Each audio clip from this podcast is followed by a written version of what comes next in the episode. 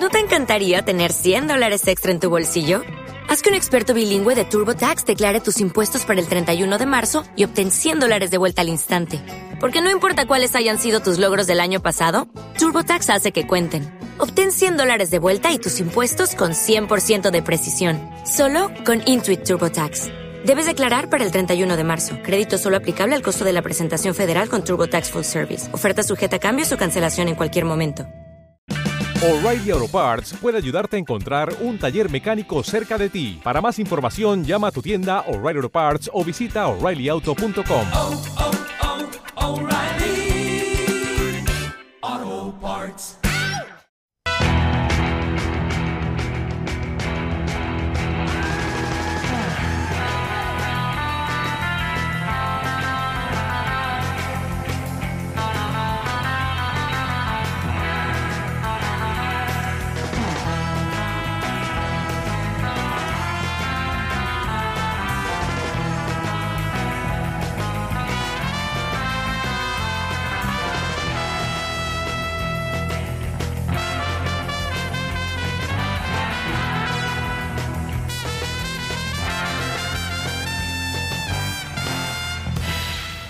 ¿La iglesia dónde es?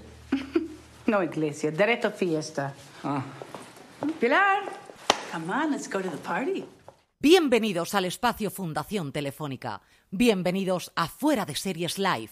Con todos vosotros, Alberto Rey.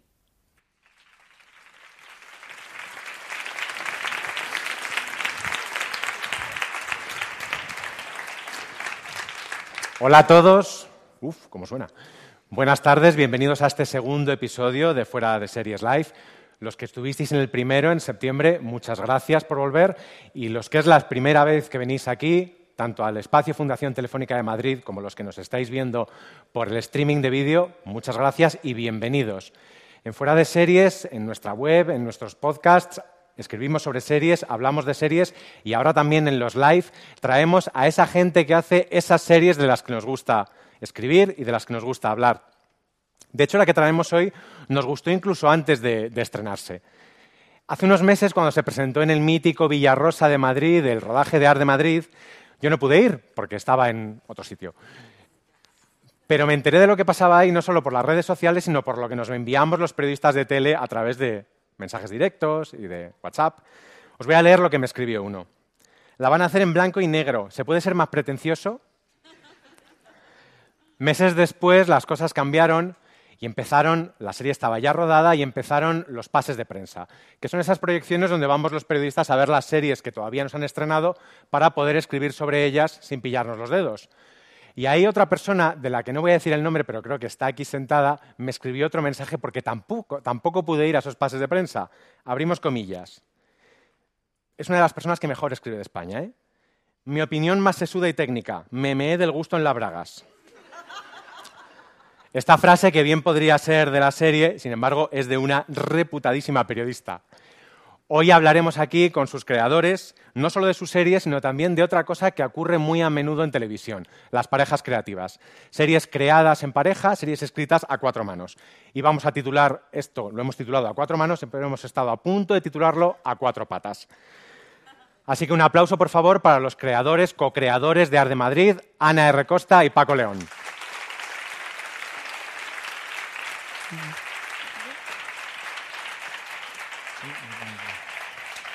Buenas. Bienvenidos, Ana, Paco, un placer teneros gracias. aquí. bueno, gracias. de se puede ser más pretencioso a me he meado en las bragas. ¿Qué os parece? Es que había un peligro. Eh, nosotros nos pensamos mucho lo del blanco y negro precisamente por eso, porque, eh, porque es muy pretencioso. Y la solemnidad y lo pretencioso había algo que no nos gustaba, pero después vimos que era lo más adecuado para contar esa España en blanco y negro y, y para ser diferente. Y, y, después hemos visto que sí, que te, ah, tenía que ser en blanco y negro. ¿Os ha sorprendido la acogida y sobre todo la rapidez? O sea, ardido, ardido. Sí, nos ha sorprendido mucho y nos sigue sorprendiendo porque no paran de llegar los mensajes, nos paran por la calle y hay un arco de edades sorprendente para, para el público. Y nos sorprende mucho que ese arco. ¿Hay niños? Bueno, niños no lo sé, pero gente desde adolescentes que la he visto con mi abuela que tiene 92 años y nos ha encantado a las dos. Ese tipo de cosas, Sí. pues Sí, sí. Hablemos de, de- Las series tienen siempre un momento en el que son una idea loca, luego son una idea con sentido y luego son una realidad. Hablemos de estos, de estos tres pasos. ¿Cuál fue la idea loca? ¿Cuándo surgió? Yo la idea que- loca fue hacerlo juntos, ¿no? Yo creo. no, pero en serio, va. No, la idea, la sí, eso de hacerlo juntos era, sí, era bastante loco. Pero yo creo que la idea era lo, lo mejor. Cuando tuvimos la idea nos Sí. parecía que era buenísima. Sí, y la nos idea- lo sigue pareciendo. La, eh, cuando encontramos ese, mm, esa anécdota, eh, que en el 61 coincidieran Ava Gardner con Perón, de vecinos, que se pelearan porque uno hacía fiestas, que, que, que Ava Gardner le dijera a Perón, Perón cabrón, Perón maricón, ¿sabes? Nos parecía, y que nadie, nadie, absolutamente nadie, lo haya contado ni, ni de refilón, que, que esa mezcla de Lola Flores en Chicote con Samuel Bronston y Sofía Loren, que ese Madrid, esa Dolce Vita madrileña no se hubiera retratado de ninguna manera, nos parecía una buena idea No, para eh, contarlo. la verdad es que cuando, cuando nos enteramos de, de- de la idea y empezamos a, a volar para, para la serie, lo loco era que nos hubiese hecho antes, un poco, ¿no? Por decir, ¿cómo es que este material tan interesante que, que estaba aquí ah, no, no se haya hablado nunca, no se haya hecho nunca nada con este material? Eso sí que era un poco... Mm. ¿De verdad vamos a tener esta suerte? Por cierto, hay que decir que al final de este evento habrá preguntas del público, pero no la vais a hacer vosotras, vosotros directamente, sino que lo más práctico es que las enviéis a través de redes con un hashtag que tenemos, que es FC, FDS Live, fuera de series live. Y luego nuestro compañero Álvaro Nieva se encargará de filtrarlas, porque algunos seguramente pongáis barbaridades y os la hará él. ¿Cómo nos portamos, eh? Sí, no nos dan miedo. ¿eh? Bien, estábamos en la idea loca y luego pasamos a la idea con sentido, cuando de repente dices, esto tiene que ser una serie y tiene que ser así. Sí, tenía que ser una serie y tenía que ser así, pero teníamos claro que, que no queríamos ni que fuese un biopic de Ava Gardner, porque no, era, no teníamos interés en eso, ni que fuese una serie histórica para relatar unos hechos históricos, ¿no? sino que nosotros queríamos más bien ah, crear una ficción con unos personajes que de entrada no los tuvimos, y, pero lo que queríamos es que quedasen detrás, los históricos que quedasen detrás de los protagonistas que, que tenían que ser de ficción. Y entonces ahí, pues bueno, empezamos a rescatar material de, de otras cosas que, que teníamos. Yo había escrito una, una obra de teatro sobre la sección femenina que me parecía un material interesantísimo, que estaba, era muy de la época, ¿no? Era muy, y claro, en contraste con esa mujer americana que viene eh, sexualizada al máximo, que viene aquí a ser libre, en contraste con esa Ana Mari, que es todo lo contrario, nos parecía como, como un buen material de punto de partida para, para tirar y que, y que se cruzasen ellas dos, ¿no? Pero hay un momento en el que las cosas arrancan ya y dices, ay, que esto va en serio, que vamos, que vamos lanzados y hay como un vértigo, todos los creadores de series lo dicen, de, no, ya no quiero. ¿No os ocurrió? No, no. Yo creo, nosotros, lo ten- nosotros confiábamos mucho, llevábamos mucho tiempo, para mi gusto, demasiado tiempo queriendo contar esto. Eh, Vértigo tenían los, a las puertas que llamamos, a los, los productores que decían de repente, de, pero esto es muy caro para ser comedia. Y le explotaba la cabeza, ¿sabes? De, como una comedia, pero de época, pero sí, sí, es que queremos espacios naturales, todo de verdad. Pero, pero es una comedia, demasiado caro, no sé. no- y nosotros queríamos hacerlo así, nosotros queríamos hacerlo de verdad, pues con, como se hace mm, con gente.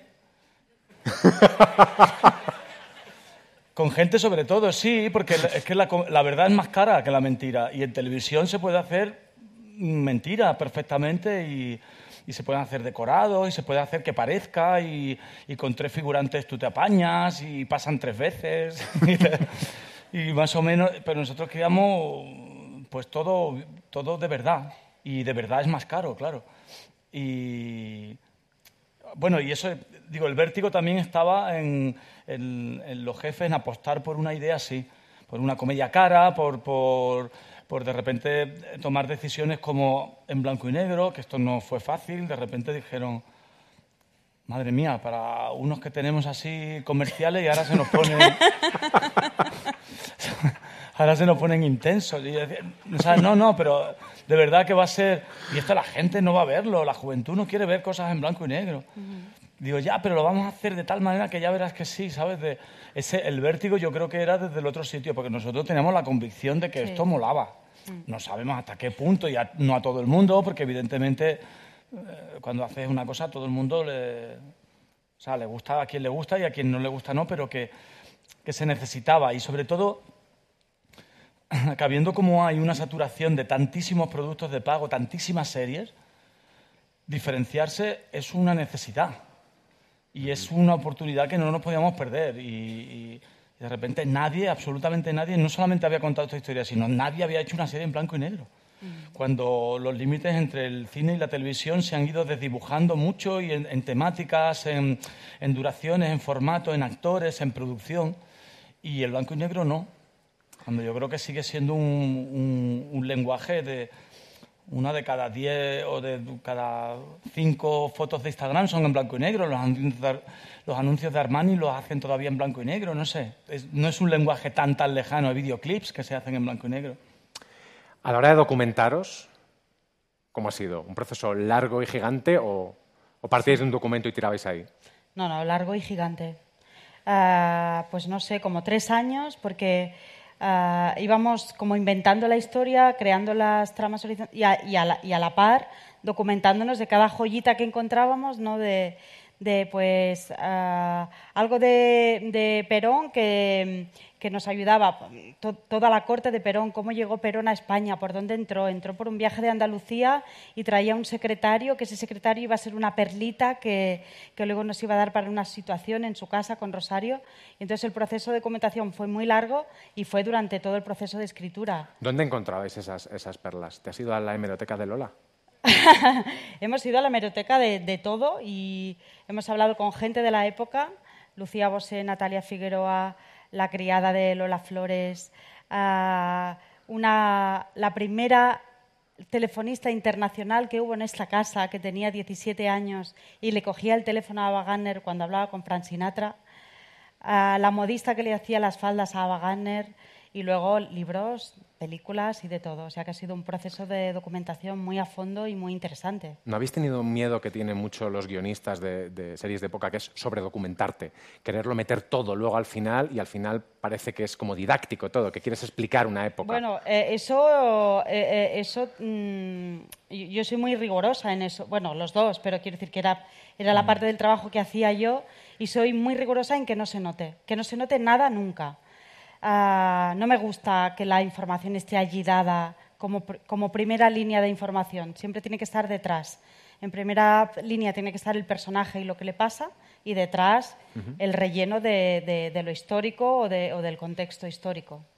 Porque tú has dicho que antes, o sea, yo ya sabía que tú habías hecho funciones de teatro Sí. basadas en este, en este contexto histórico, en el papel que tenía la mujer en aquel, en aquel momento. ¿De eso lo has recuperado, Parar de Madrid o, Sí, sí, sí. o has vuelto a La- empezar? toda la historia de Pilar, la de la piedra, la de su primer polvo con, con ese chico que ella ¿La prácticamente piedra no está se- documentada? La piedra es la misma que teníamos en la función de teatro.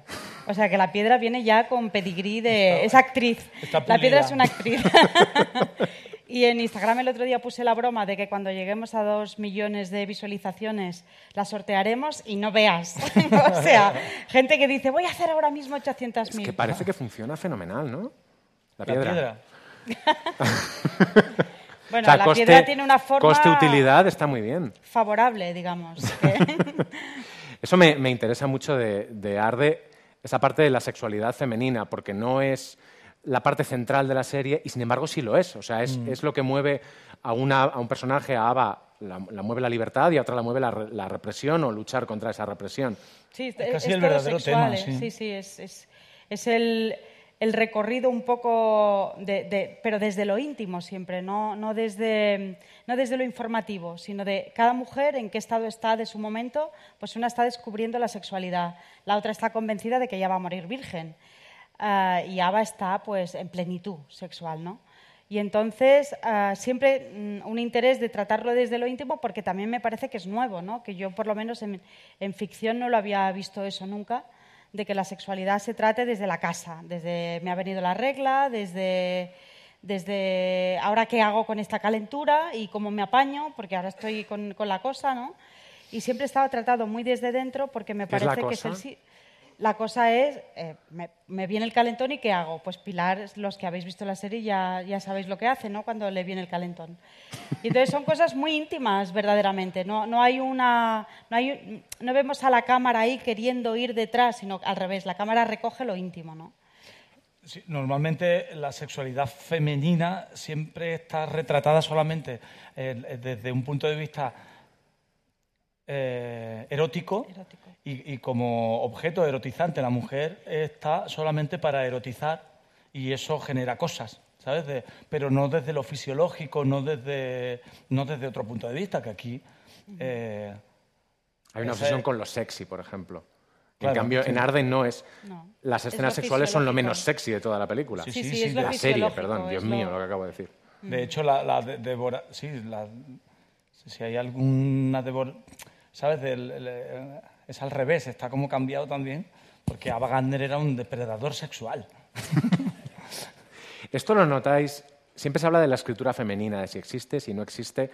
Eh, ¿Lo notáis a la hora de escribir estas escenas y estos personajes? Es decir, Ana, ¿tienes más visión o, o puedes decir, Sí, esto tiene que hacerse yo. así? La- las, estas, las delicadas, las que de esto las escribo yo porque creo que, eh, aunque luego a veces eh, Paco aporta, Fernando aporta, eh, pero mm, las, eh, están desde mí, para, para decirlo, por decirlo así, ¿no? que están desde mí. Vamos a hablar un poco del reparto, porque una de las cosas de las que más se ha hablado de, de Arde Madrid es quién hace qué, lo bien que están todos los actores. ¿Quién llegó el primero al proyecto y quién llegó el último? El último lo sé, pero el primero no. Eh, primero? De, de casting? Sí. Ah, ¿Y quién es el primero? el primero No es él, Paco. La escribimos No tenía para ti. por qué ser así. Sí, sí, es verdad. Es verdad. Es que la Aunque escribimos- reconozco que hubo un momento donde... ¿Te zozobré. viste peligrar? Sí. No, Sí, no, es y no, que- sobre todo, sobre todo por, por, por cuestiones de presupuesto. Porque yo quería cobrar más y de repente no había dinero para mí. Y digo, pues buscamos a otro actor más barato, porque No podías pagarte a ti mismo. no me podía pagar a mí mismo. Y digo, pues buscamos a un actor más barato y, y yo voy más tranquilo, la verdad. Pero la cadena decía, no, digo, "Ah, pues soltar dinero. Al final. Podéis bueno, aplaudir si queréis, ¿eh?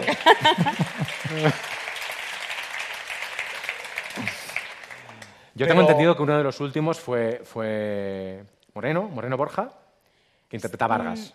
Sí, bueno, del- De los de, de principales los principales que sí. sí. que fue el último, Moreno.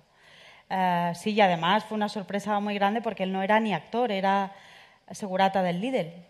Y, sí, sí, trabajaba de guardia de seguridad del Lidl. Y Sí, había hecho, y sigue, sigue, sigue siéndolo. Tiene una empresa de seguridad, sí. Y entonces eh, había hecho una película también por, por probar y... Carmen y Lola. Carmen y Lola sí. y hizo un casting maravilloso y cuando lo vimos dijimos, pero ¿quién es y dónde estaba? ¿no? Y nos dijeron, en el líder. Una respuesta muy buena cuando Muy buena, preguntas. en el líder de Tirso de Molina, o sea, ca- casi al lado de nuestra oficina, o sea que fue Sí, que algún director de casting le habrá visto al comprar, ¿no? Pues sí, sí, seguro. Y era muy interesante lo que nos contaba, porque era un gitano diciéndole a los gitanos de lavapiés que no se llevasen la comida del Lidl, ¿no? y era, la cosa era, era un poco el perfil del Vargas ya, ¿no? Era como, era muy interesante. Una de las cosas por las que nos gusta Arde, nosotros que somos muy de salseo, es que tiene sus propias leyendas internas del rodaje. Una de ellas es la famosa llamada por Skype con Debbie Mazar para decidir si interpretar a Baba. La has contado varias veces, pero necesito que la cuentes otra vez. Sí, esa- nosotros estábamos bastante mm, convencidos, pero había que hablar con ella. Y claro, yo, o sea, el inglés de las montañas, ella que se había traído una amiga cubana por si acaso, ¿sabes? De ahí detrás, que la tenía detrás como un loro, así puesta. Y nosotros con Cristian traduciendo y tal, pero desde el principio la verdad es que nos miramos a través de la camarita y tal, y nos entró la... O sea, aunque ella estaba así modelo, mo- modo, estoy haciendo un casting con un director español, pero, pero hubo conexión muy desde el principio. Y yo cuando ya me lo vi clarísimo fue cuando ella dijo, hay mm, budget, hay, hay presupuesto para pelucas. Y yo dije, "Mm, sí, sí, hay presupuesto para pelucas, pero eh, queremos hacer verité y tu pelo es maravilloso para, para trabajar, para, para el personaje. Me dice, ah, no, no es mío, hace, se arranca. Media pe- cabellera se queda ahí como, Y, dice, yo es que tengo el pelo muy pobre. Y entonces yo me lo cardo así, me pongo postizos y tal, pero mira, mira, y tal. Y entonces hizo así, sacó un hombre, miró a la cámara, lanzó un beso y verdaderamente era una estrella, de, ¿sabes? Como ella solo sabe posar y, y dije, esa es la actitud, esa, es, esa es la actriz que queremos. Era una, una elección complicada, elegir a una actriz extranjera de perfil medio alto, tampoco una súper, súper estrella. Estaba en el guion desde el principio, en el proyecto, eh, no ella, sino que esto lo tenía que interpretar una actriz extranjera, no alguien de aquí poniendo Sí, lo- acento. Lo, teníamos claro, que tenía que ser extranjera. Es que lo mismo que pedíamos para, si lo queremos hacer de verdad, Mm. es de verdad. Mm. Y entonces, de verdad, tiene, básicamente Ava era una guiri borracha. Y entonces esto tiene- eso no lo podemos saltar, porque siempre va a ser... Y cuanto más conocida fuera, menos creíble iba a ser que, que, que fuera Ava la nuestra. Entonces era, era muy complicado y Debbie se pasa de edad, de, de kilos, de, de- de muchas cosas. Pero, pero tiene el alma. Pero creo que tiene el alma de- Tiene ese glamour a prueba de vómitos que yo digo que, que es muy necesario y sobre todo es una tía muy generosa. Que, Muchísimo. Además ha venido aquí, se ha comportado... O sea, yo creo que ha sentido un poco lo que le pasó a Wagner, ¿no? Se ha enamorado de la ciudad, se ha enamorado de la gente, tenía necesidad de vivirlo todo y nosotros, Debbie, no puedes comer cocido cada día. Sí, esto te iba a preguntar ahora. Que me han dicho que en el departamento de vestuario había que Claro, arreglar es las que cosas. eh, y decía, oh my God, mañana ya no, no, ma- mañana ya a dieta total. Y entraba a las 7 de la mañana en su camerino y la veía con, con una tortilla de patatas. Le decía, Debbie, no cocido, no tortilla de patatas, no rabo de toro, no. Pero ella necesitaba probarlo todo y ah, se nos caía la baba porque ahora sí, mm, la ropa fue complicado. Porque cada vez le iba más pequeña. Además, me acuerdo que, no sé si en, en una visita al rodaje, Ana Castillo decía, si viene cada vez más gorda. Seguro, sí, Sí. seguro porque ella no se calla nada. Eh, vamos a volver al blanco y negro, porque el blanco y negro en la serie hace que, que Debbie y Ava, sin parecerse absolutamente nada, hay a veces que sean idénticas, un poco lo que le pasaba a Helen Mirren en The Queen. No se parecen y sin embargo son. Esa, ¿No te encantaría tener 100 dólares extra en tu bolsillo? Haz que un experto bilingüe de TurboTax declare tus impuestos para el 31 de marzo y obtén 100 dólares de vuelta al instante. Porque no importa cuáles hayan sido tus logros del año pasado, TurboTax hace que cuenten. Obtén 100 dólares de vuelta y tus impuestos con 100% de precisión. Solo con Intuit TurboTax. Debes declarar para el 31 de marzo. Crédito solo aplicable al costo de la presentación federal con TurboTax Full Service. Oferta sujeta a cambios o cancelación en cualquier momento. Hola, buenos días, mi pana. Buenos días, bienvenido a Sherwin Williams. ¡Ey! ¿Qué onda, compadre? ¿Qué onda? Ya tengo lista la pintura que ordenaste en el ProPlus app. Con más de 6.000 representantes en nuestras tiendas listos para atenderte en tu idioma y beneficios para contratistas que encontrarás en aliadopro.com. En Sherwin Williams somos el aliado del PRO. eso cuando lo visteis por primera vez, porque eso hay que verlo en la, en la fotografía, dijisteis. Sí, hombre, ¿no? Sí, tenemos que pasar un poco de- de- de- de, mm, del parecido físico, ya te digo. También Ava es una morenaza. ¿Sabes? La imagen que nosotros, que la gente que pueda tener de Ava Gardner, y hay fotos que cambiaban mucho. Tú ves a, a Ava Gardner en La Noche de la Iguana o en, o en- o en una foto de pin-up y entonces muy, muy diferente, es una morenaza. Y- ya a partir de ahí y Debbie tiene algo que sin, ser, sin parecerse a Ava, tiene unos rasgos de Hollywood antiguos, pero parece una mujer antigua. Sí, sí. Ella ya viste como una mujer un antigua, tiene un look, ¿sabes? De, eh, como sofisticado, ¿sabes? De, de- de- ¿Una estrella? de- Una de- estrella, de estrella, una diva sí. de Hollywood, sí, Debbie sí. entra en... cual- claro, para mí la prueba era esa. Mm. Que entre, una, una actriz que entre en un restaurante que todo el mundo, ¿quién es? ¿quién es? ¿quién es? Mm. Esto Debbie pasa, Sí. porque lo he visto. Debbie entra, en un- aquí en Madrid, entra en un sitio y todo el mundo, ¿quién es? ¿quién es? Porque es alguien, se ve que es alguien. Al- alguien es. y entonces, y, y ese glamour no lo tienen ni las estrellas de verdad, ¿sabes? De- y de repente hay actrices que... que a Inma Cuesta, sin ir más lejos, una vez que salía de una actuación que le habían regalado un ramo de flores, la echó el camarero y dice, aquí no se vende, aquí no se vende. Imaginaros. Fuera, aquí no se venden flores. Digo, no, no, no, que son mías. o sea, Que soy la prota de ahí. ¿Sabes? Era cuando hacía Hoy no me puede levantar. Pobrecita, porque has contado esto, Paco. Porque es fuerte. Porque es maravilloso y es, y es muy arde también. Os Sí, quería sí, preguntar sí, es por, por- Claro, pues eso. por esa actriz, por Inma y por ese personaje que son un auténtico, un auténtico hallazgo porque además tiene que brillar al lado de una persona que brilla muchísimo.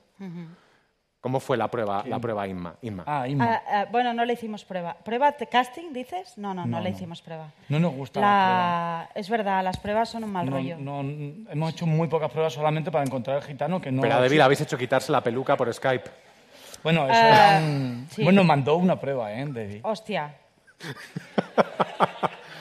Ah, Te la tienes que contar. Terrible. terrible. O sea, creo que es la peor prueba que he visto en mi vida. Y aún así dijimos, hostia, Sí, es, es- horrible, la vamos a coger. Lo hace fatal, sí, lo hace la fatal. queremos. Y, sí, sí, la queremos porque mira cómo se ríe y mira cómo... Pero qué mal lo hace, hostia. Y fue como No, un momento ahí como, ¡uh! ¿no? Como, como, ¿dónde nos estamos metiendo, no? Sí, aparte tuvimos la misma de, de estábamos, nos pusimos muy, muy nerviosos y decía, "Ay, Dios mío, qué mal lo hace. Pero, pero ese ya, ese ya da igual, da igual.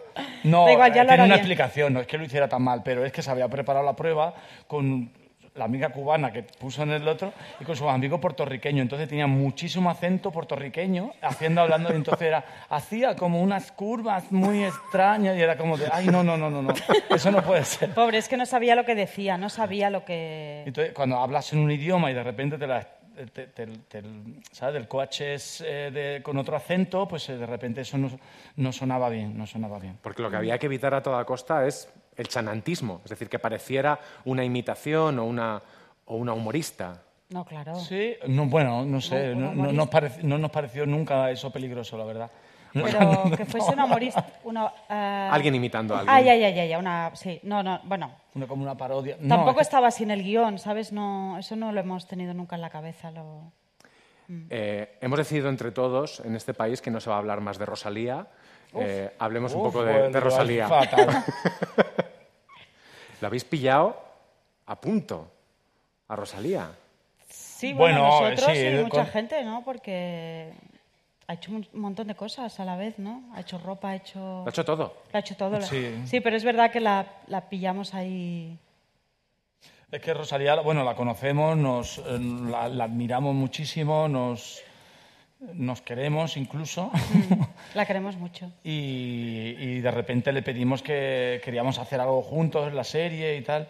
Y a- cuando lo encontramos, que de repente decías, ya tengo el tema, hacer un, la una versión de la zambra de Manolo Caracol, que queremos para un tema, para un momento que después fue muy fuerte, porque ella Muy la grabó, sí. la tenía clarísimo cómo la quería hacer con, con Joselito Lacedo y tenía muy claro que la, cómo la quería producir y tal.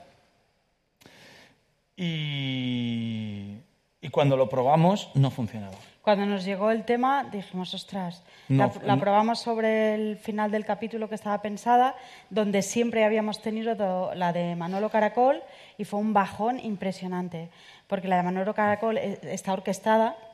Era para en- el final del 7. Sí, y entonces nos llega esa pieza tan minimalista de Rosalía, tan preciosa, pero que de repente parecía que no llenaba lo que tenía que llenar, ¿no? No nos Y funcionaba porque funcionaba. necesitábamos algo más magnificente y algo Sí. que, que- que- que tuviera algo como de litúrgico y algo que es cuando... ¿La habéis visto la serie? ¿Habéis no? visto la serie, no?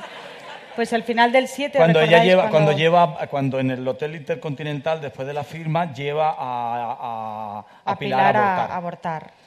Y entonces Claro. todo eso tenía que tener una importancia que decían, ¿y por qué le están dando tanto rimbom, ¿sabes? De- a esta cosa con la escalera de caracol y tal, y es como el final, donde de repente el médico se cierra, que por lo visto es una, que, que por cierto es una, eh, es, es algo documentado también en, el- en esa época, en el, el médico del Hotel Palace o de uno El de los del Ritz. Ritz, practicaba abortos Practica a, las a- chicas bien de Madrid.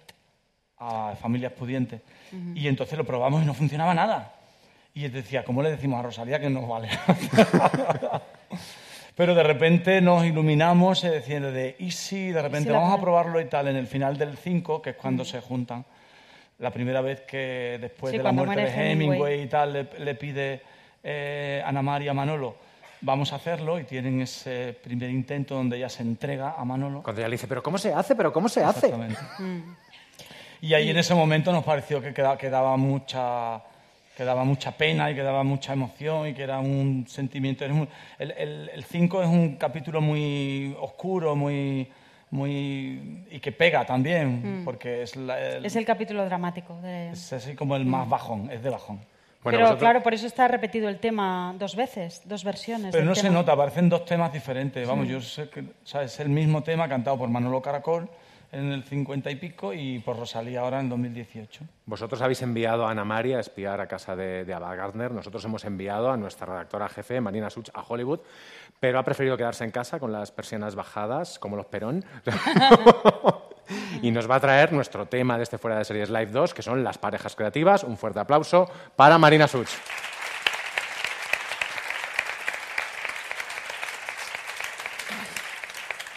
Buenas tardes, Marina. Buenas. ¿Te has puesto la peluca? Buenas. Eh, no, he hecho con mi Isabelita Perón, me he quitado el postizo, lo he dejado por ahí tirado y ya lo recuperaré luego.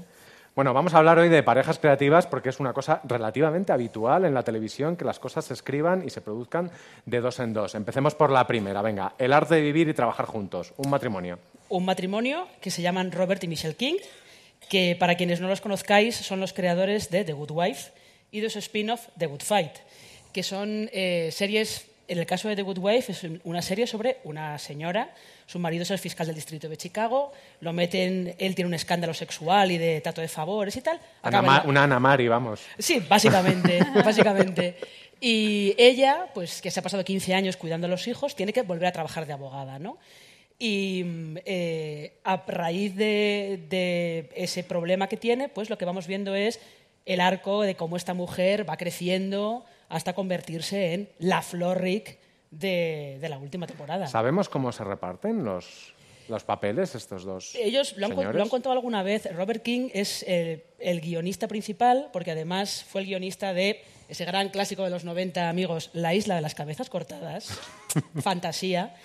Eh, él es más el guionista y también dirige algunos episodios, y Michelle es más la productora, es la que se encarga de tratar, a lidiar con la cadena y de aspectos más de- del día a día de la producción de la serie. ¿Vosotros cómo repartís?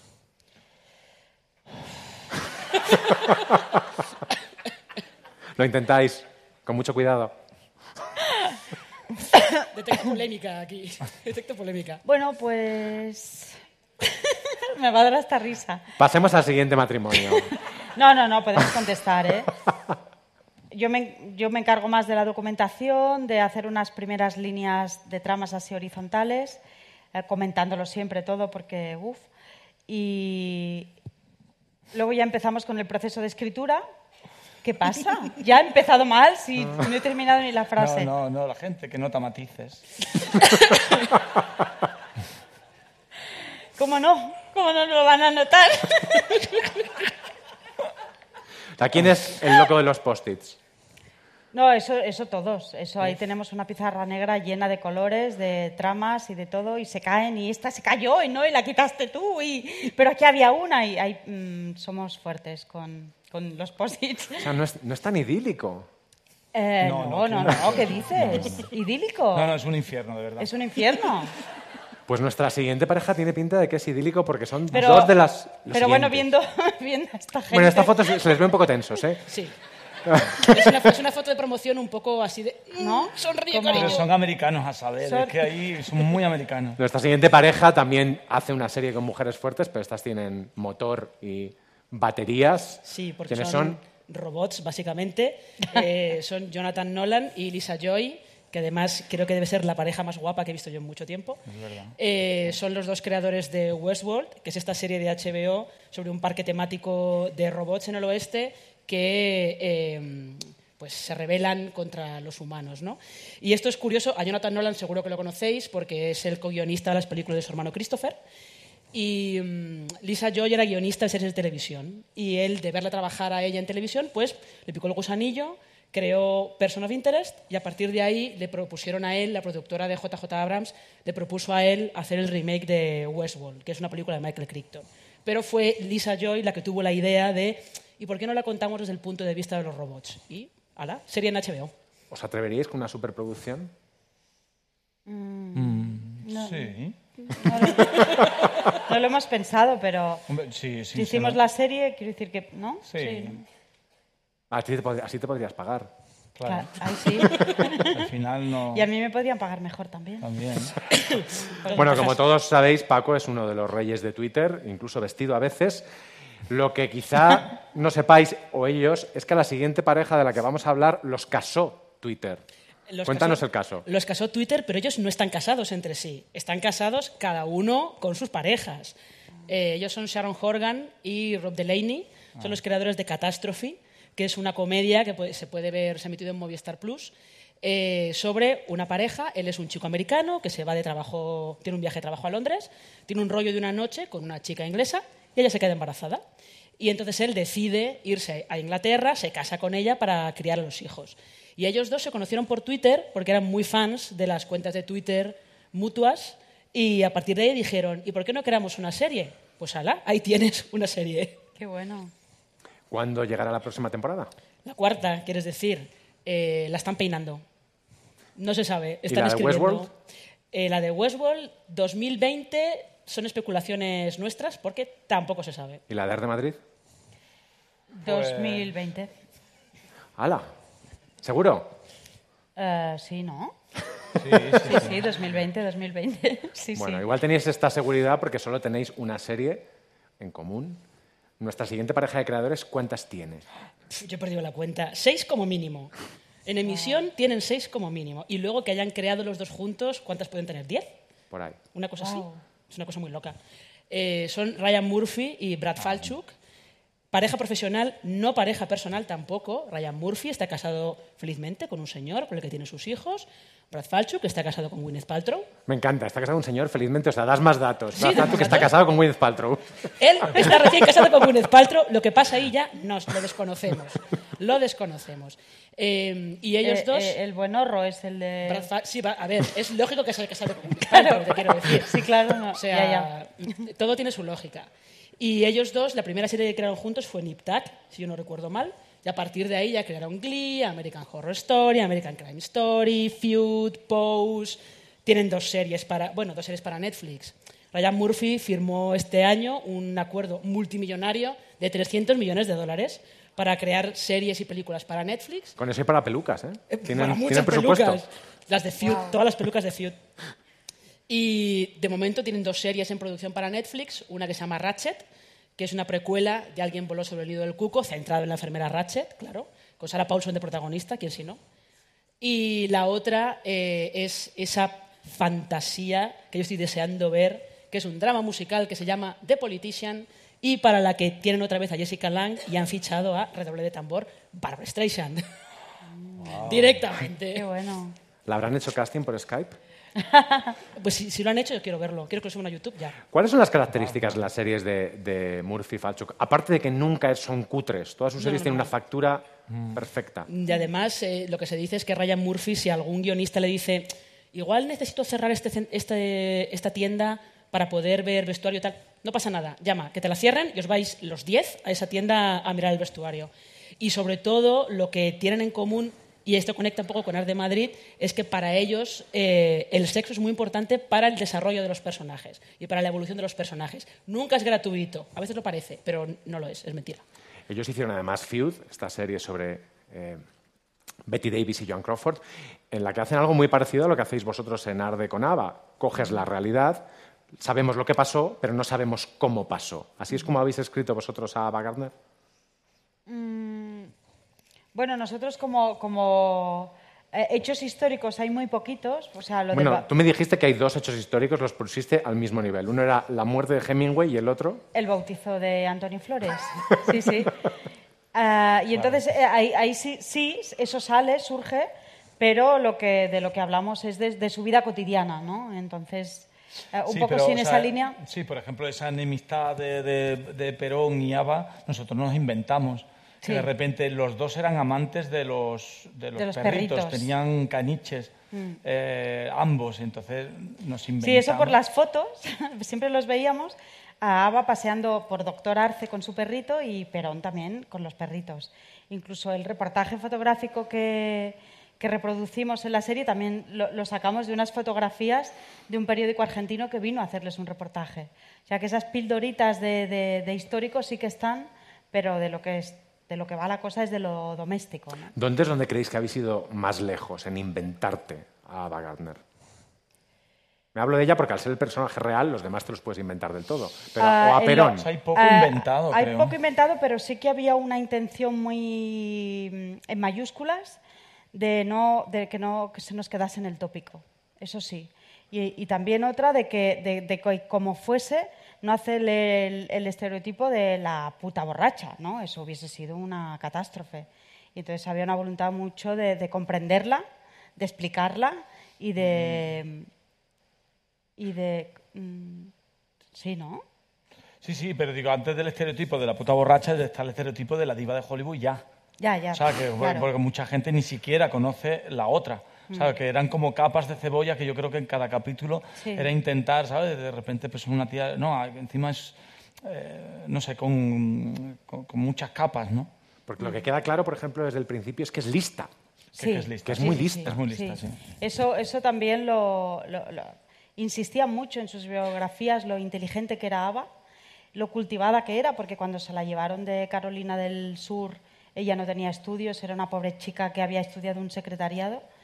Y, pero ella siempre intentó rodearse de gente muy culta, porque ella tenía un espíritu de cultivarse muchísimo, ¿no? de, de- de leer mucho, de no ser una cateta, de, que eso también lo hemos reproducido en la serie con Pilar, Con cuando Pilar. le regala el libro.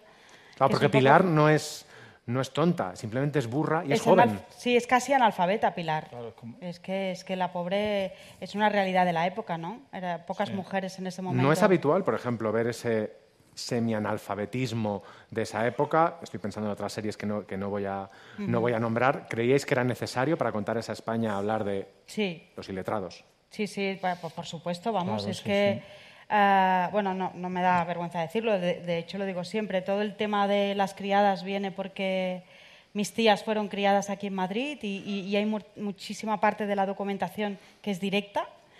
Y, y- Que venían a servir, que se decía. Se que venían a Madrid a servir. A servir, venían a Madrid a servir.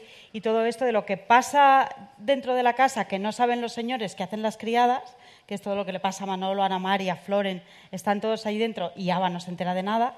Y lo que le pasa a la señora, que por narices los criados se tienen que enterar y callar, ¿no? Son cómplices. Y me he perdido. Analfabetismo. Que si analfabetismo, ¿Tenías sí. algún tipo de No, claro, que me parece un reflejo del momento muy eh, importante, que es que había un sector de la población que eran analfabetos, que firmaban con el dedo, que apenas sabían escribir, que hacían esas caligrafías que tardaban. La primera firma que hace Ana Ana Mari de- en el contrato, que es decir, nosotros no, de repente pa- parar el tiempo dramático, pero Para. decía, decidimos que no, que es que era importante. Era importante Ah, enseñar nah. eso, ¿no? Ujú. Bueno, vamos a pasar de lo global de, de Murphy y Falchuk a algo mucho más local. Si te digo las hermanas Hurtado, los hermanos Calatrava, tú me dices... Eh, yo te voy a decir Aquí no hay quien viva y Laura y Alberto Caballero, que son hermanos. Ellos estarían encantados con esta, con esta triada, ¿eh? Hurtado, Calatrava, Caballero. Totalmente. Y yo. Eh, ellos son los creadores de Aquí no hay quien viva y de La que se avecina, que es esa especie de continuación a que hubo con el cambio de cadena. Y es que en realidad ellos son el costumbrismo, humor costumbrista español. Eh, Aquí no hay quien viva era básicamente Tercerru del Percebe, o sea, eso era así. Y... Arde también es un poco eso, ¿no? Sí, ahí tiene algo, sí. ¿No, ¿No estuvisteis nunca tentados de meter unos terceros vecinos? Sí, es que hay un ¿Y quiénes dato eran? histórico, eh, era Blas Piñar. Estoy viendo la segunda temporada Blas ahí, ¿eh? Piñar. Lo fuerte es que no consigo comprobar que Blas Piñar y Perón estuvieron a la vez. No, a la vez no estuvieron, pero coincidieron en el... Pero nos lo queremos creer, así que podéis hacerlo. Ya, ya, ya, es que estamos ahí en negociaciones con Blas Piñar. Lo tenemos guardado, no lo tenemos guardado. Pero imaginaros que... Es que eso sí que era, que Blas Piñar no soportaba ni a Ava ni a Perón. O sea, ya era, ya- ya era una cosa muy Pero fuerte. cuentan le- eh, en una de las anécdotas que una vez Blas Piñar llegó, llevó un comunicado Hmm. a casa de Ava, supongo que también algo relacionado con las fiestas y algo así, y Ava le, la recibió completamente desnuda y lo- se fue dando así. En el caso de los caballeros, además, lo que ellos utilizan es un... ¿No te encantaría tener 100 dólares extra en tu bolsillo? Haz que un experto bilingüe de TurboTax declare tus impuestos para el 31 de marzo y obtén 100 dólares de vuelta al instante. Porque no importa cuáles hayan sido tus logros del año pasado, TurboTax hace que cuenten. Obtén 100 dólares de vuelta y tus impuestos con 100% de precisión. Solo con Intuit TurboTax. Debes declarar para el 31 de marzo. Crédito solo aplicable al costo de la presentación federal con TurboTax Full Service. Oferta sujeta a cambios o cancelación en cualquier momento.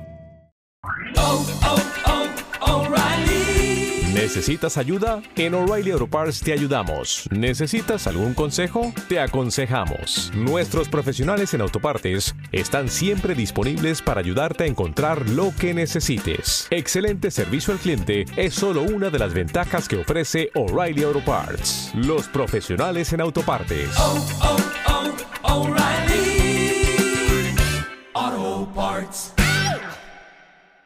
humor tan, tan español que al final le funciona a todo el mundo. Sí. Eso es lo de lo global y lo local, ¿no, sí, Marina? Sí, porque al final lo que acaba funcionando eh, globalmente son cosas o muy locales o muy personales de alguien, ¿no? O sea que no hace falta, sobre todo si alguien piensa en plan de, voy a hacer una cosa que funciona en todo el mundo, generalmente no, no funciona porque no lo acaba pillando. Que es lo que hacéis en Arte con los gitanos, que es un universo muy particular y que sin embargo lo vendéis muy bien. Eh, sí, lo que pasa es que tampoco queríamos hacer el, el tópico ¿no? de, de- de los malos de la película, de los que roban, de los que, que, sí, que, que sí que al final los pobres se ven casi obligados a, a Además, hacer- cuando dices, si ya lo van a pensar, pues lo robamos igual. Sí, sí, sí, sí. Claro, es que hay un, un poco, ¿no? La, la cosa de verbalizar lo que, lo que el público va, va a pensar, ¿no? Pero había una voluntad, sobre todo de Paco, que decía, no, no, no, es que, es que no quiero que sea el tópico, es que Vargas tiene que ser bueno, es que Vargas tiene que ser un, un patriarca que quiere que su gente se, se porte muy bien, ¿no? Porque él quiere...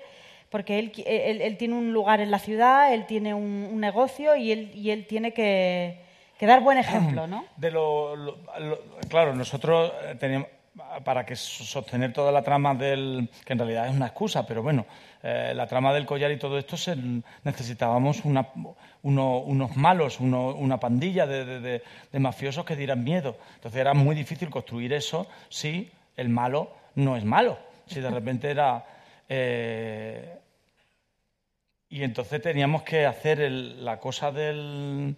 O sea, inventamos el, el papel de Vargas, que con la lucha mm, gitana de la, la- la, mm, persecución de... Cuando habla de Carlos, de Carlos III y cuando empieza eh, a, a- a explicar que tener mucha conciencia que también le pasa a Moreno Borja, porque también es un, es un gitano que está luchando contra los prejuicios de los, de los gitanos y defendiendo del, del- Coño, tiene una empresa de seguridad del líder, con eso te lo digo todo. Pero lo primero también al principio me acuerdo yo que era el tópico, lo que era, lo que era había una, una apuesta muy concreta en que, que fueran ricos. Sí, eso eh, leí una vez algo sobre las localizaciones. Claro, yo me acuerdo de la pedías. primera, la primera localización, ¿sabes? De la directora de arte, la primera, ¿sabes? De, que empezó ahora ahí, de, cuando empecé las primeras propuestas de Casa de Vargas y de repente manda como una especie de, como de una chabola, como así, como, como una mesa, como una cocina, ¿sabes? Así como... de- Y digo, no, ¿esto qué es? Dice, esto no, es una idea así como para la Casa de Vargas. Digo, no, no, no, no, no has entendido nada. La Casa de Vargas tiene que ser más lujosa que la de Abagandes. Porque Lucero es Beyoncé, además. no, porque son, claro, estamos hablando de unos gitanos del rastro que están reventados de dinero, ¿sabes? Que tienen eh, antigüedades y que sí- es, eh, gente con, con mucho poderío. Y después, en una mesa de Luis XV, una pata de jamón con un cuchillo, ¿sabes? De esa ahí. Porque después son, son la- las maneras, son las maneras, pero, pero la casa tiene que ser así. La casa, Sí. Fuimos a "Ah, una, cuando estábamos haciendo localizaciones para buscar la casa de Vargas, fuimos a una casa muy extraña, que era un piso gigante de Madrid, precioso, con unos muebles, con un anticuario, pero luego en el salón tenían como unos montones así de latas de mejillones. y, y la chica de arte y la chica de arte decía, ay, claro es esto, ¿no? Lo que es, lo que estamos intentando hacer, un lujo muy grande con cosas tan absurdas como latas de mejillones, ¿no? Decíamos, sí, sí, por ahí, por ahí vamos, por ahí vamos, y ahí empezó la cosa. Por de- cierto, una pregunta. Si tuvierais que hacer como los hermanos Caballero 70 minutos de chistes todas las semanas, Bueno, Eh. yo he, llevado- he estado 10 años haciendo eso en AIDA. Y que llegaba... pero escribiéndolos. Bueno, no, no, no, no, eso. Fernando, el tercer, la- la- la- el, el tercer par de manos Fernando Pérez, es- sí, sí que es. con el que hemos escrito Art de Madrid es un guionista curtido en, en, en Aida y que se las veían y se las deseaban, claro, cuando empezaba a alargarse el capítulo, llegó a 70 minutos, cuando hacían eso, cuando llevabas 200 y pico de capítulo a cuatro tramas más un running gag, que son cinco tramas, por 200 y pico de capítulos son... se, te, se te explota la cabeza. 2.500 tramas, o sabes... de- y, y a, a 40 chistes por trama, imagínate, esa empieza... Pero eso es un trabajo, a mí la sitcom me parece que es un- una mili. O sea, a mí me gusta, o sea, soy muy fan de la sitcom, he hecho sitcom y defiendo la complejidad y la, y la complicación que tiene escribir sitcom. Vamos a hablar un poco de hablar de nostalgia, porque tenemos dos parejas creativas que tiran de la, de la nostalgia. Vosotros hacéis unos años 60 que son costumbristas, pero no son demasiado complacientes tampoco, ni demasiados bonitos. Hay unos creadores que han hecho lo mismo con los 80, pero al revés. Han hecho unos 80 que no sabemos si son los 80 de verdad o los 80 de las películas. Eh, Bueno, en realidad son los 80 de las películas, porque además eh, los hermanos Matt y Ross Duffer, que son los creadores de Stranger Things, estos dos chavales creo que nacieron en el año 84, o sea, ellos dos no vivieron los 80. La imagen que tienen de los 80 es la de las películas, las de John Carpenter, Steven Spielberg, los Goonies, y eso es lo que ellos trasladan a, Stranger Things, que es esta serie de unos chavales que viven en Indiana a principios de los 80 y uno de ellos desaparece porque se lo lleva un monstruo que, que viene desde el mundo del revés, lo abduce, se lo lleva, se lo lleva por ahí y ahí tiene sus... Además es que tienen eh, planos que están copiados directamente de Poltergeist, de La Cosa, de, de los Goonies, pero robados así tal cual. Vosotros sí que habéis hecho, no esos robos, pero sí ciertos homenajes a cierto tipo de cine, La tía Tula. El extraño viaje. Sí, ese fue durante el proceso de documentación vimos mucho cine de la época, que, también un poco el- la decisión del blanco y negro fue, después de darle muchísimas vueltas, decíamos, "Este, es que el blanco y negro tiene algo que te lleva directamente a la época, ¿no? Porque estas películas de Berlanga, de, Miguel Picasso, La tía Tula, todo lo que nos gustaba eh, era en blanco y negro. Y, y sí, sí, hemos mm, descubierto peliculones de la época que nos han inspirado mucho, no hemos copiado nada, no es que hayamos dicho, va, mm, no hemos tenido esa intención, no lo hemos necesitado tampoco porque no, no estaba... Ah, sí que nos han inspirado cosas de la tía Tula, una cosa cuando los hombres iban de putas, que, que nos gustaba mucho esa ambientación, e- ese mundo, que claro, si no, si no lo ves, eh, eh, si no lo ves en la película, no, no estamos en la época para verlo, ¿no? Y cosas sí que nos han inspirado, pero, pero no hemos copiado así directamente nada. ¿no? Esa bajada, por ejemplo, del, del avión en Mallorca es, es que es Berlanga puro, dices, con el niño diciendo esa cosa absurda. O sea, Es un poema de Robert Graves que le escribió a Wagner. con una traducción un poco horrible. Sí, seguramente. Pero eso es, bueno, eso es que queríamos, Robert Graves, que era amigo de, de Ava Gardner y que se cayó muchísimo porque esa, esa trama, eh, Se se, supone cayó. que al, fin, al principio iba a visitar a Robert Graves y tal, y al final se quedó ahí solo en, un, en, en ese poema, pero que nos, nos daba mucho punto porque parecía, era muy berlanguiano. Mm. Y ese día llovió. Desgraciadamente o afortunadamente, porque de repente creo que la secuencia es muchísimo más divertida con paraguas, con el pelo la la ensaimada, la- y tiene un algo la- de realidad de, de, de- la de lo que está sobrasada, pasando. lo- Sí. el poema. todo. Sí. ¿Nos daba miedo hacer unos años 60 idealizados como demasiado marisol? Porque al final es todo tan bonito que puedes tender hacia estilizarlo. Bueno, es que, está- eh, es que yo creo que era el contraste también, porque el- en- en- ya en la misma casa de Ava hay muchísimo contraste.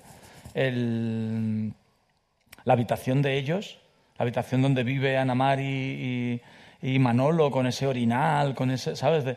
Eso es, es bastante poco idealizado, la verdad.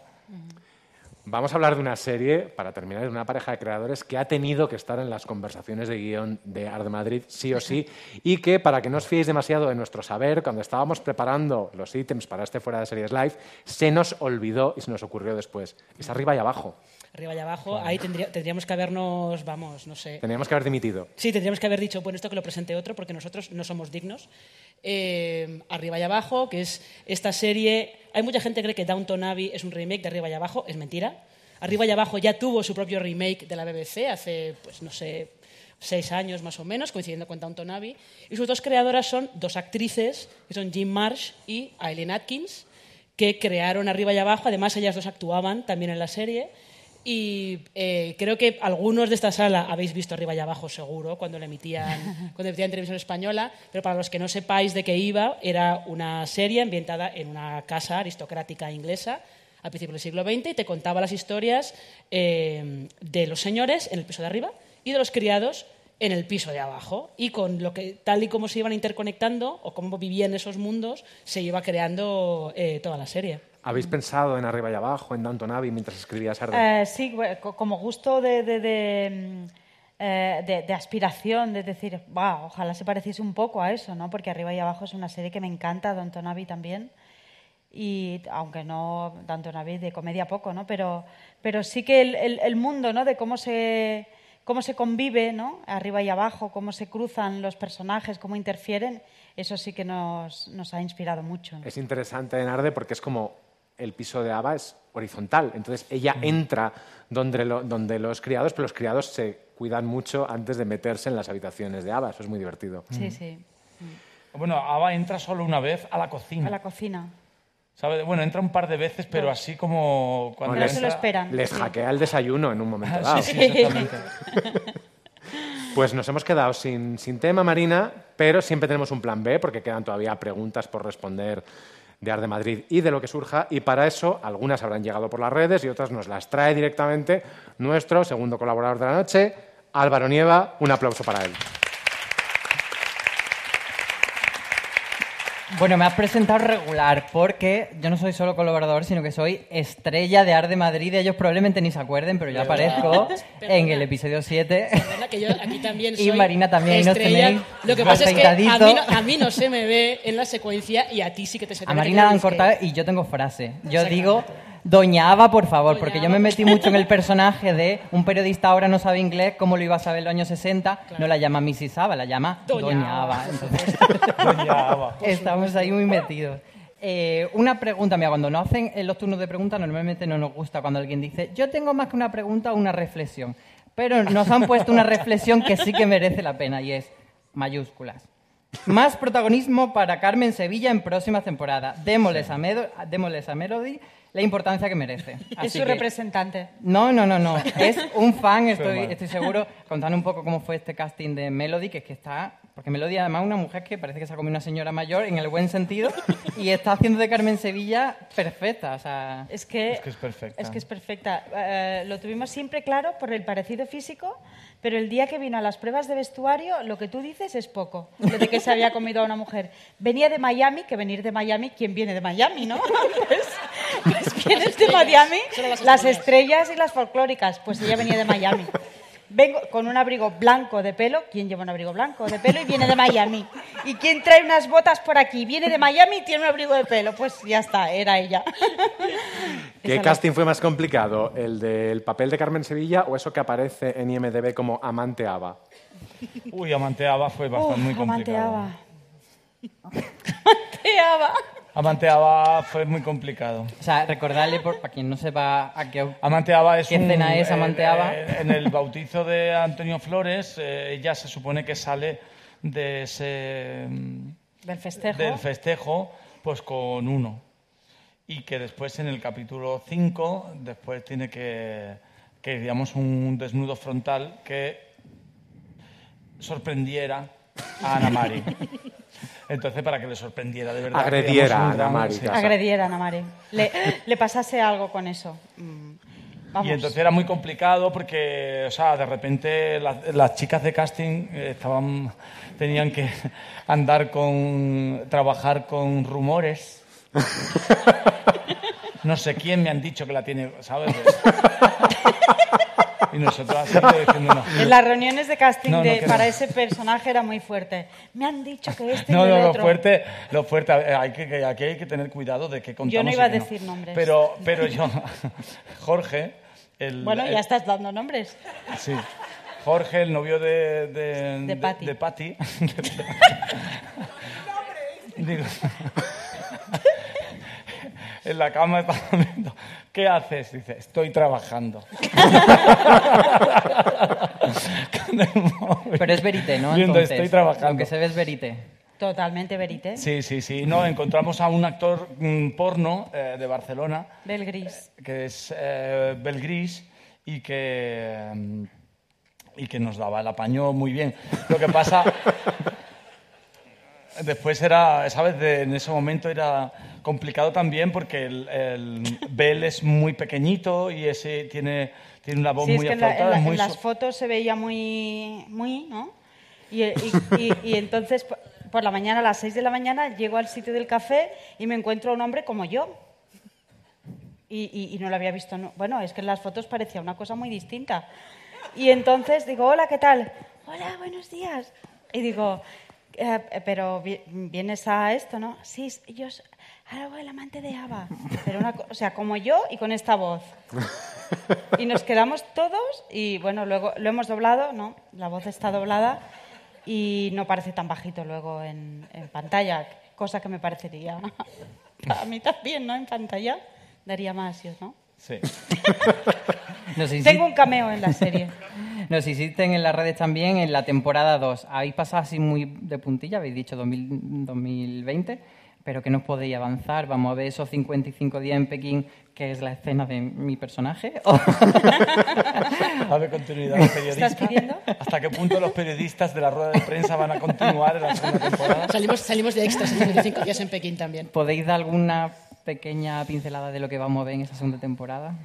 Estamos en ello, pero sí, el rodaje, porque cronológicamente fue lo que ocurrió, en el 62 fue todo el rodaje de 55 días en Pekín y las otras tramas no vamos a desvelar nada, porque estamos todavía en, en trámites. Muy bien. Hemos hablado de, de Melody, ese gran cameo. ¿Qué otro personaje creéis que merecería un spin-off? Tal vez una comedia de los Perón, un La vida de Lucero. Yo lo dejo ahí caer. La vida de Lucero. Sí, no sé, hay personajes mm, que también que funcionan mucho también en su medida, Mm. ¿sabes? yo creo. Eh, los Perón ya sabíamos que eran los Roper, ¿sabes? Que, eran, que, que tenían que funcionar así, que de repente era una... Y el triángulo con, con Rosario, que son que de repente hay algo como muy auténtico que describe cómo se sentía Perón aquí en esos momentos, que era completamente ninguneado y que nadie le daba el tratamiento que él eh, creía que tenía que tener de jefe de Estado. Con Y ese la momento primera- mujer, expresidente, expresidente. Calla, ¿sabes? Y más con esa vaca que tiene como criada, ¿sabes? Que no le da- dora la píldora para nada. Y funciona como de, de- de- de- de clown de, clásico, vamos, de los payasos de la tele, con gags de, de- de reloj. Y eso no sé, ¿sabes? De... Continuarán, pero yo creo que también en, en- en ese tamaño, yo creo, sí. ¿A qué personaje le darías tú un spin-off, Marina? Lucero.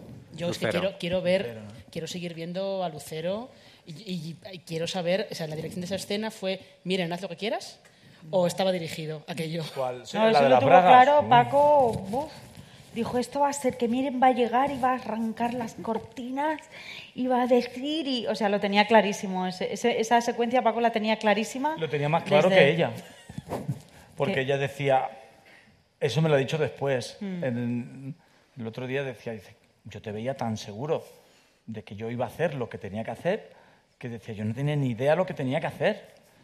Mm. Pero yo te veía tan convencido y tan seguro de que yo iba a hacer lo apropiado que decía, bueno, pues él sabrá, yo lo hago y efectivamente. Mi personaje favorito para un spin-off es la prima de Lucero, esa que se despista con un plato de jamón. "Uy, jamón, qué rico. y la cabra. Ahí ha sido muy, muy difícil contener porque trabajamos con muchísimos actores, actrices mm, increíbles. Y entonces mm, traer a, a- a, yo qué sé, traer a Mariola Fuentes o, a- o- o a Melody o mm, actrices, Sí, no sé, a- Ordóñez, Fanny a María Ordóñez, a, a- Rulo Pardo. es que todo el mundo ha venido a, a Elena Furiase para tenerla allí callada. Sí. ¿Sabes? Es que la gente ha sido tan generosa con, con nuestra serie. Pero sido- creo que es una de las virtudes también, que te quede, ¿sabes? Que la, que la prima de Lucero lo haga una gran actriz como Amara Carmona. Mm. Eh, es que está muy bien, porque es que tú lo ves, que no hace falta decir el texto, ella está allí, está, y la ves. Y si hace falta, te suelta una perla como, ay, jamón, qué rico.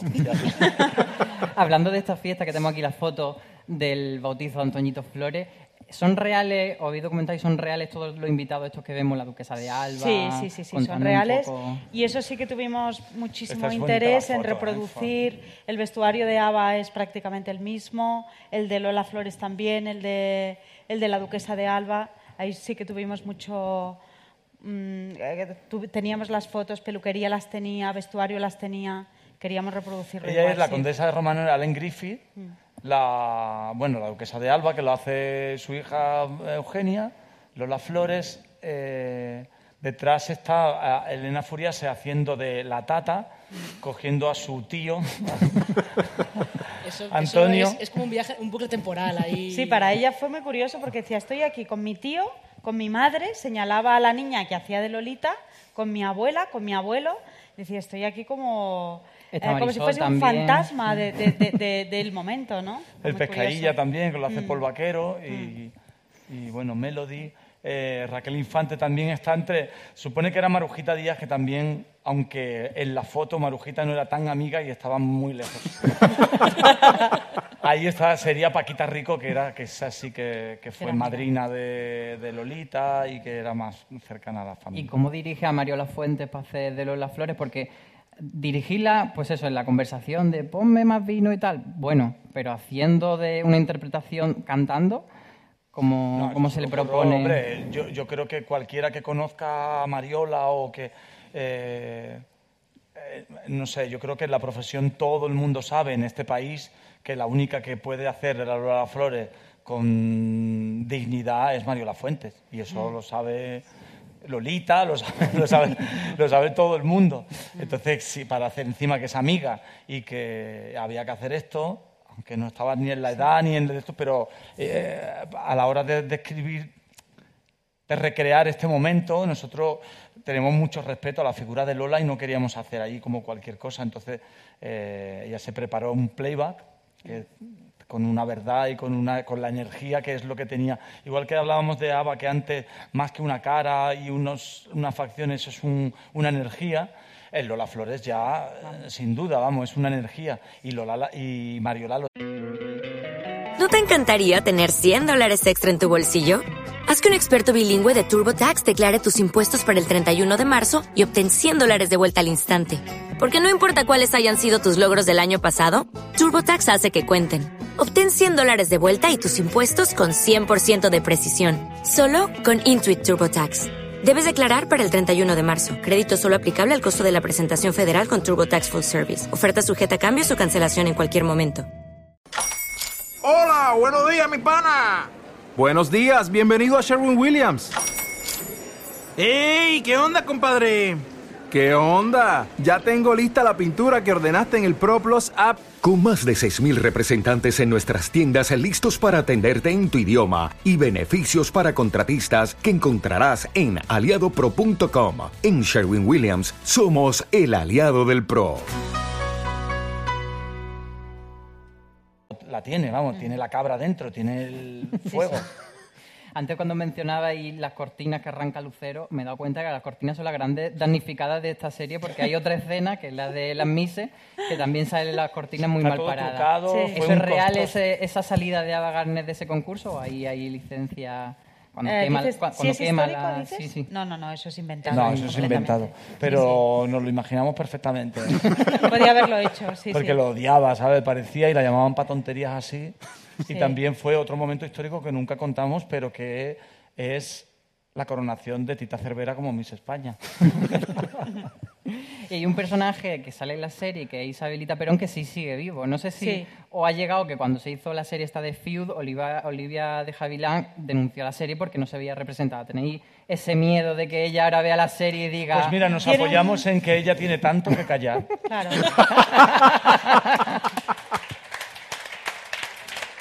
que sospechábamos que no iba a decir nada. Hay de hecho una trama subterránea, podría decir, que es la del embarazo, Sí. donde solo en una escena se cuenta toda la historia siniestra que luego tendría esta mujer. Sí, sí, sí. sí. Ten el hijo, que me lo quedo yo. Bueno, Eh, eso nosotros sí. eh, eso está no viva, está vive, desarrollado, vive en Xanadu, en el, ahí en Xanadu se llama, ¿no?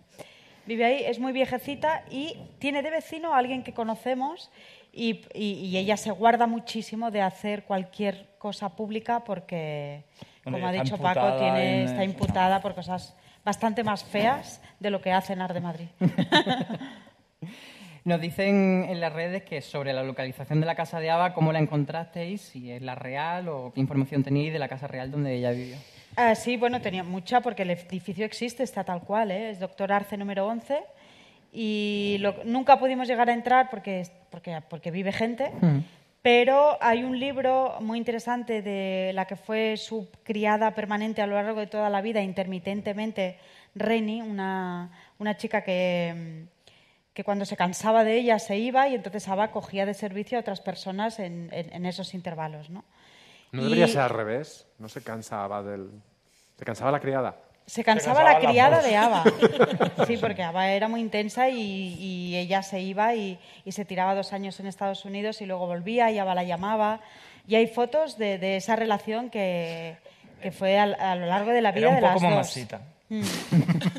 Sí, bueno, sí. Mamacita de Mm. Field. Sí, sí, sí.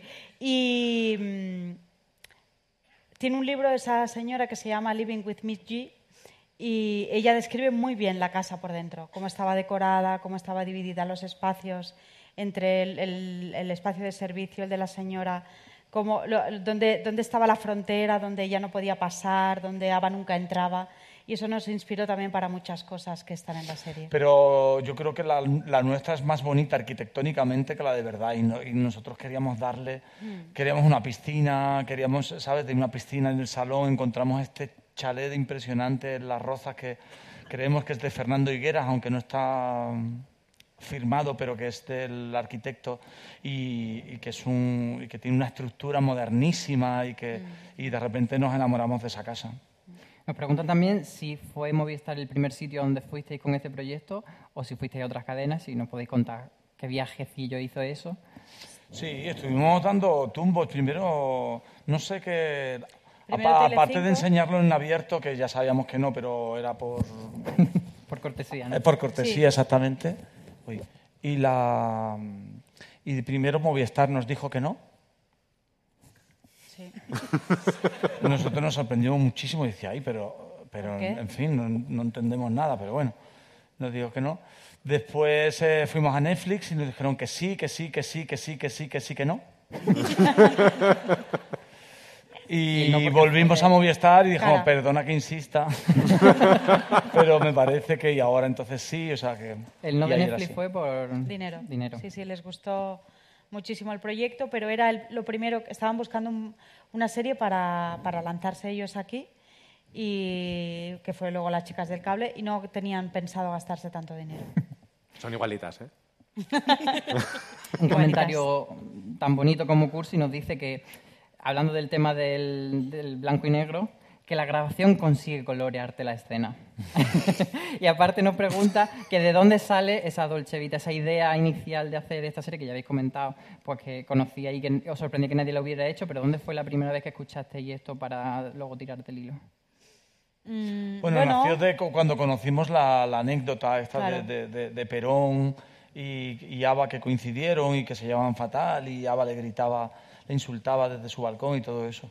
Y luego también respecto a lo de la Dolce Vita, eh, cuando empezamos el proceso de documentación, eh, era muy interesante. em, descubrimos cómo estaba, cómo estaba, cómo se entendía la sociedad del momento, que era la cosa esta de pisitos, ah, pisito, despachos y áticos. ¿no? Eh, En un libro, creo que era Marcos Ordóñez el que lo clasificaba así, y era muy interesante porque la gente de los áticos era la que tenía el acceso a este tipo de fiestas que vivían un poco al margen de la dictadura, ¿no? porque no tenían, tenían bula para casi todo, ah, se, lo permitían todo y, no, no- tenían el peso de la censura, ¿no? como la gente de a pie.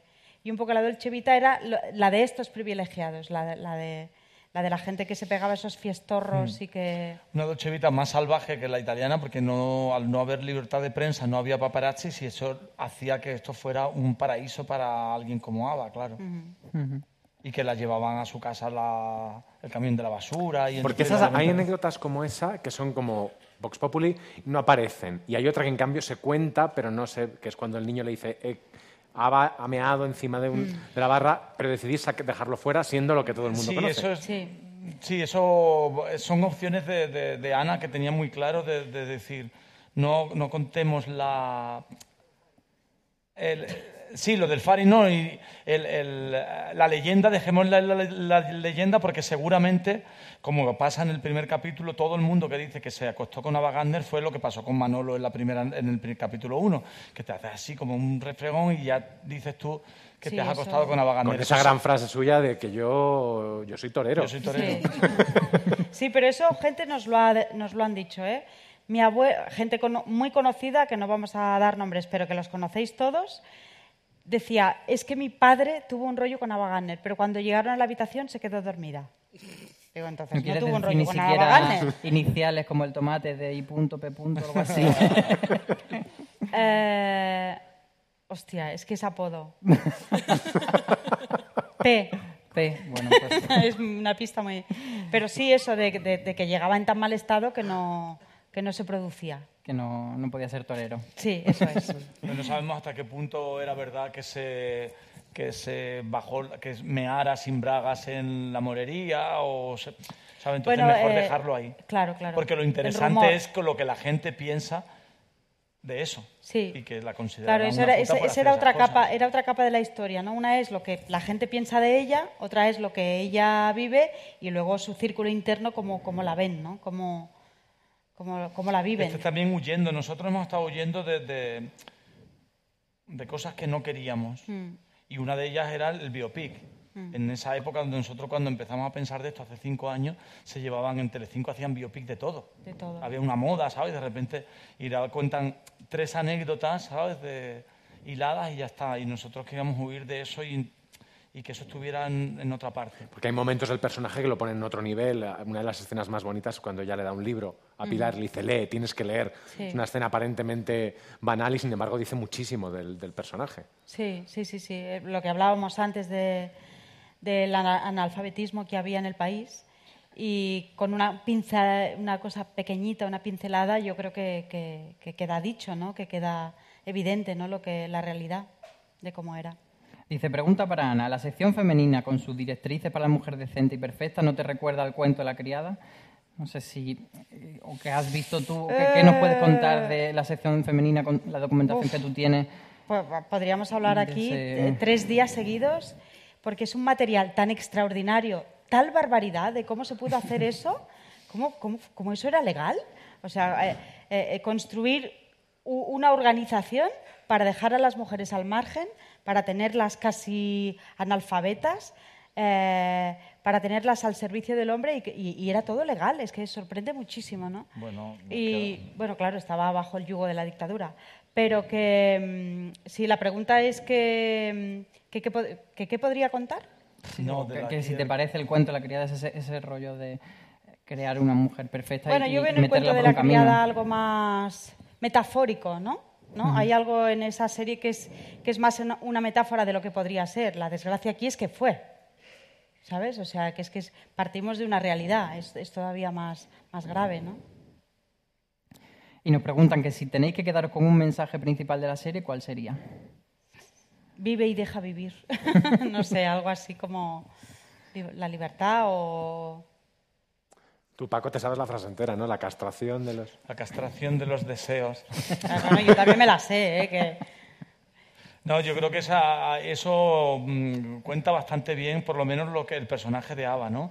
Y, y es una reflexión muy, muy, muy sintetizada porque ahí hubo, hizo Ana un, un trabajo de, de- de- de reducción al- a lo mínimo, pero, pero es una frase que yo me tatuaría, vamos, la, la- la castración de los deseos, de la- del amor, del sexo, de la alegría, eso es indecencia. Y eso lo dice Ava, se supone que lo aprendió de Hemingway, pero me parece que es algo que, que habría que, que tener muy presente y que hablando de, dando lecciones de, decencia que le da eh, Ana Mari, pues eh, ahí hay mucho de lo de la serie. Sí, yo creo que no tiene ningún mensaje ni nada, pero sí que hace una reflexión sobre las libertades, mm. sobre lo que es ser libre, las libertades mm, sociales, las públicas, las políticas y las íntimas, ¿no? Y cómo uno puede liberarse eh, aunque no te den el permiso, ¿sabes?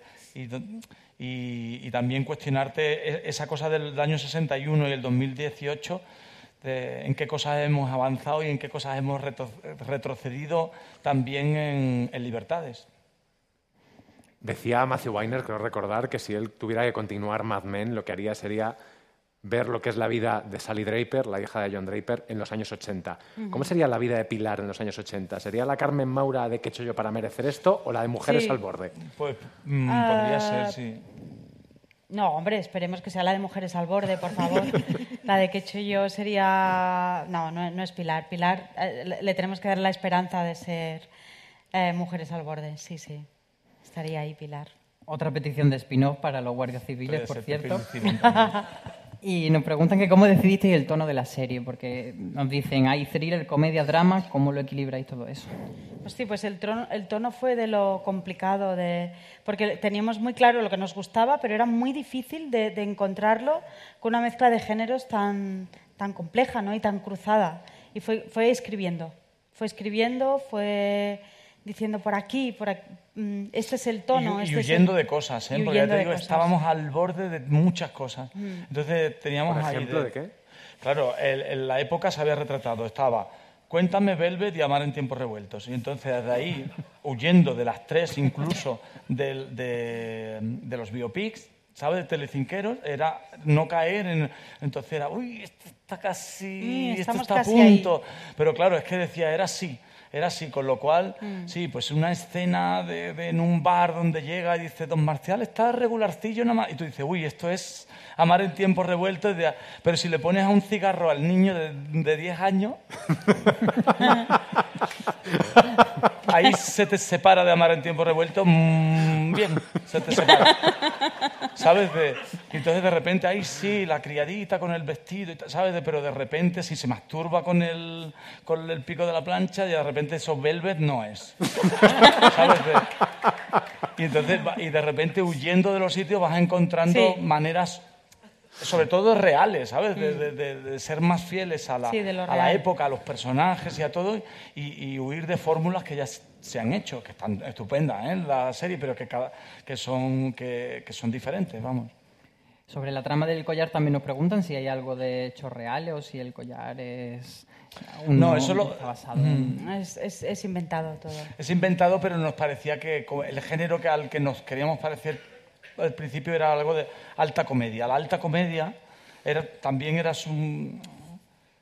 una ambición de, recuperar un género que se ha perdido, que ya no se hace. Alta comedia, que es? Cara, sobre todo cara, que yo también decía. Digo, no es que la gente sea alta ni nada, es que son. Es, es, mm, el blanco, ¿no? no, y, con producción, que ya te digo que eso de los productores que, que piensan comedia igual a barato ¿Sabes? Que la comedia cara ya no se hacen esas caras, que son vestidos, salones, son, es, producción la comedia. Y, y, dentro de Blake Edwards, de, de, Billy Wilder, de Wilder pero está el, componente joya, hmm. está muy de eso, ¿sabes? De el collar, el diamante, la...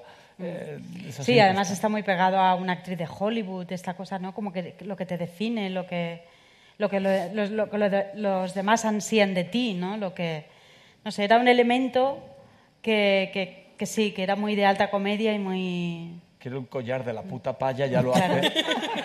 ya, alta comedia ya, con ese bucle en el que entra el collar de la puta paya, la puta paya, el collar de la puta paya. De la paya. ese, timing. Eh, nos dicen que el final a una persona que nos comenta que le ha sorprendido sobre el, sobre el personaje de Anamari, porque dice que siendo tan decente que se niega lo que se niega, no lo voy a decir por si alguien todavía no lo ha visto de la sala. Pero bueno, aquí se viene ya visto, se viene visto, pero bueno, por si acaso, que le sorprende eso con el personaje, que porque decidiste, y pues eso, que ya tome esa decisión final de decir... Hombre, a mí me parece que es lo más consecuente Claro. que puede hacer ese personaje. Sí, yo creo que, que sí, que Ana Mari ya ha conocido a Manolo y ya sabe dónde se mete y por tanto decide no meterse. Sí, no solo por Manolo, sino porque ella ya sabe lo que es ser mujer, ella Es lo que ella enseña. es una instructora Lo- lo de la que se- sección. lo, lo que es ser una esposa en los años 60. Sabe lo que le espera. Sí, pero hay como ese, ese contraste de que una persona que de repente te hace este discurso feminista Pues ya no te creas, empezado... era más, era más eh, normal en la sección femenina eso, que las mismas instructoras no se comportaban en absoluto de la manera como enseñaban. Eh, casi alguna era feminista incluso, la mayoría no se casaban, eran mujeres con estudios, pero lo que enseñaban eran todo lo contrario, mantener a las mujeres lejos de la información, eh, pegarlas a un hombre, que no tuviesen trabajo, o sea, pero ellas en sí mismo eran tías muy poderosas. ¿eh? Y ahora que Ana María ha tenido ese despertar y ha puesto los ovarios sobre la mesa, ¿hacia dónde va Ana María? Ah. ¿Qué podemos imaginar? ahí son sacando con sacacorchos. ¿Es una de las preguntas que os interesarían para una segunda temporada? Hombre, por supuesto. Claro, no, claro. estaba- no, no, no, ah, no se nos había ocurrido. No, pero dado que la Ahora serie dices- tiene Mari, un ¿quién tono es? tan especial, la- podríais resetearla y empezar de nuevo con otros personajes en otro sitio, ¿o no os interesa? Ah, no, Nos vamos hemos- a seguir nos con- planteado todo, pero- Sí, sí, pero vamos a seguir con Manolo seguir, y sí. Ana Mari y con Ava Gardner y los Perón y... Los títulos de los episodios, ¿quién los pone? Poco católica, directo Nosotros, fiesta, los- los- what is authorization. No, no, los pusiste tú, sí. Los, sí, sí. pu- sí, los puse yo. Bueno, Hablando de, de créditos, nos preguntan que de quién de los tres guionistas fue la frase yo he comido pollas all around the world. de Paco. ¿No? ¿Ah, sí? Ah, no, yo, yo puse, yo he comido pollas. Ah, no, yo, yo dije, yo he comido pollas en, el, en todo el mundo y Paco dijo, no, no, no, around the world. Como siempre, él, la cerecita. No, pero es que el Spanglish también había que usarlo, ¿sabes? De- y es que están, no sé. Sí, sí, lo- y hubo que hacer una... Después de tener todo el guion escrito, hicimos un ejercicio de Spanglish para favorecer a Debbie. ¿Cuál es tu, tu frase favorita de, de toda la serie, Ana? Eh, bueno, eh, como la he escrito yo me da corte, pero ya que está... No, como la has escrito tú, es tuya. Sí, pero que me da corte decir que es mi favorita, ¿no? Pero, pero esa en concreto que fue muy peleada y muy... porque había un momento que parecía que era demasiado literaria, que a Débil iba a costar, pero la de la castra... Eso venía de un monólogo todavía más largo, la de la castración de los deseos, del amor y el sexo, que, que a mí... que yo en la segunda voy a intentar salirme con la mía y hacer esos monólogos todavía un poquito más extensos, los, como el de la muerte de Hemingway que dice Ava. Y, pero la verdad es que yo creo que luego la gente la ha agradecido tanto y le ha llegado tanto que ha- está siendo mi favorita, ¿Y la de la la castración tuya, de los Paco? deseos. Mm, uf, a mí esa me- eso me gusta mucho. Pero. Álvaro, tú. Mientras No, a mí, a mí me gustan también, o sea, me gustan mucho las, la- la- las que están, aunque, ¿sabes? De guion es lo mejor está en el guion, pero también esas cosas que aparecen, que de repente no están escritas, que son pocas, pero que son perlas que de repente aparecen en ese momento y de, por ejemplo, la escena final, que yo creo que es, eh, está fantásticamente escrita y que parecía que era in- in- inmejorable, de repente Ana Mari metió un... Ay, Manolo. Ay, Manolo. ¿Sabes? Ya está, solamente Sí, eso, estaba ¿sabes? Lo- escrito de, de amor quieres hablar ahora y Inma le metió por delante el ay, Manolo. A mí me gusta Y más el. Mira Manolo, que es muy de cuando le corta ahí al, al conejo, ¿no? Y Sí, pero eso sí que "Mira, estaba Manolo". escrito. Eso ¿Cuál es sí. tu frase favorita, Álvaro? Yo creo que esa, el Mira Manolo. Yo creo que lo puedo usar para, para siempre. Mira, en Manolo. plan. Para tu madre, para tu pareja, para que sea. Mira Manolo. Y ya. Claro. Es como, uh, aquí. No, pero antes, ¿La antes, tuya, Marina? La mía es Iglesia no, directo fiesta. Iglesia no dire- directo, Directo fiesta es muy... Directo fiesta es ¿Sabes muy que en guay. el- se convirtió en una, en una frase de, Del de- rodaje.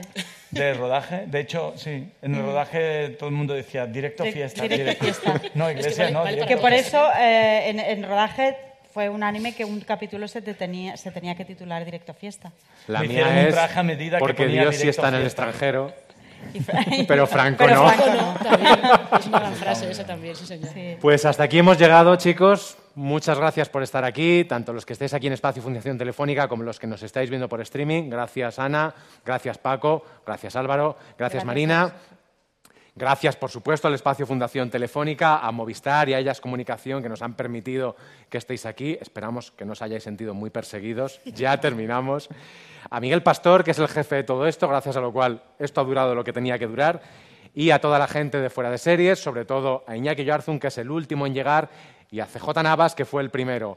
Él termina todos sus podcasts diciendo una frase de canción triste de Hill Street, que es tengan cuidado ahí fuera, pero yo voy a, yo voy a terminar con una serie de Madrid, que es fuego de aquí, cagando la leche. Muchas gracias.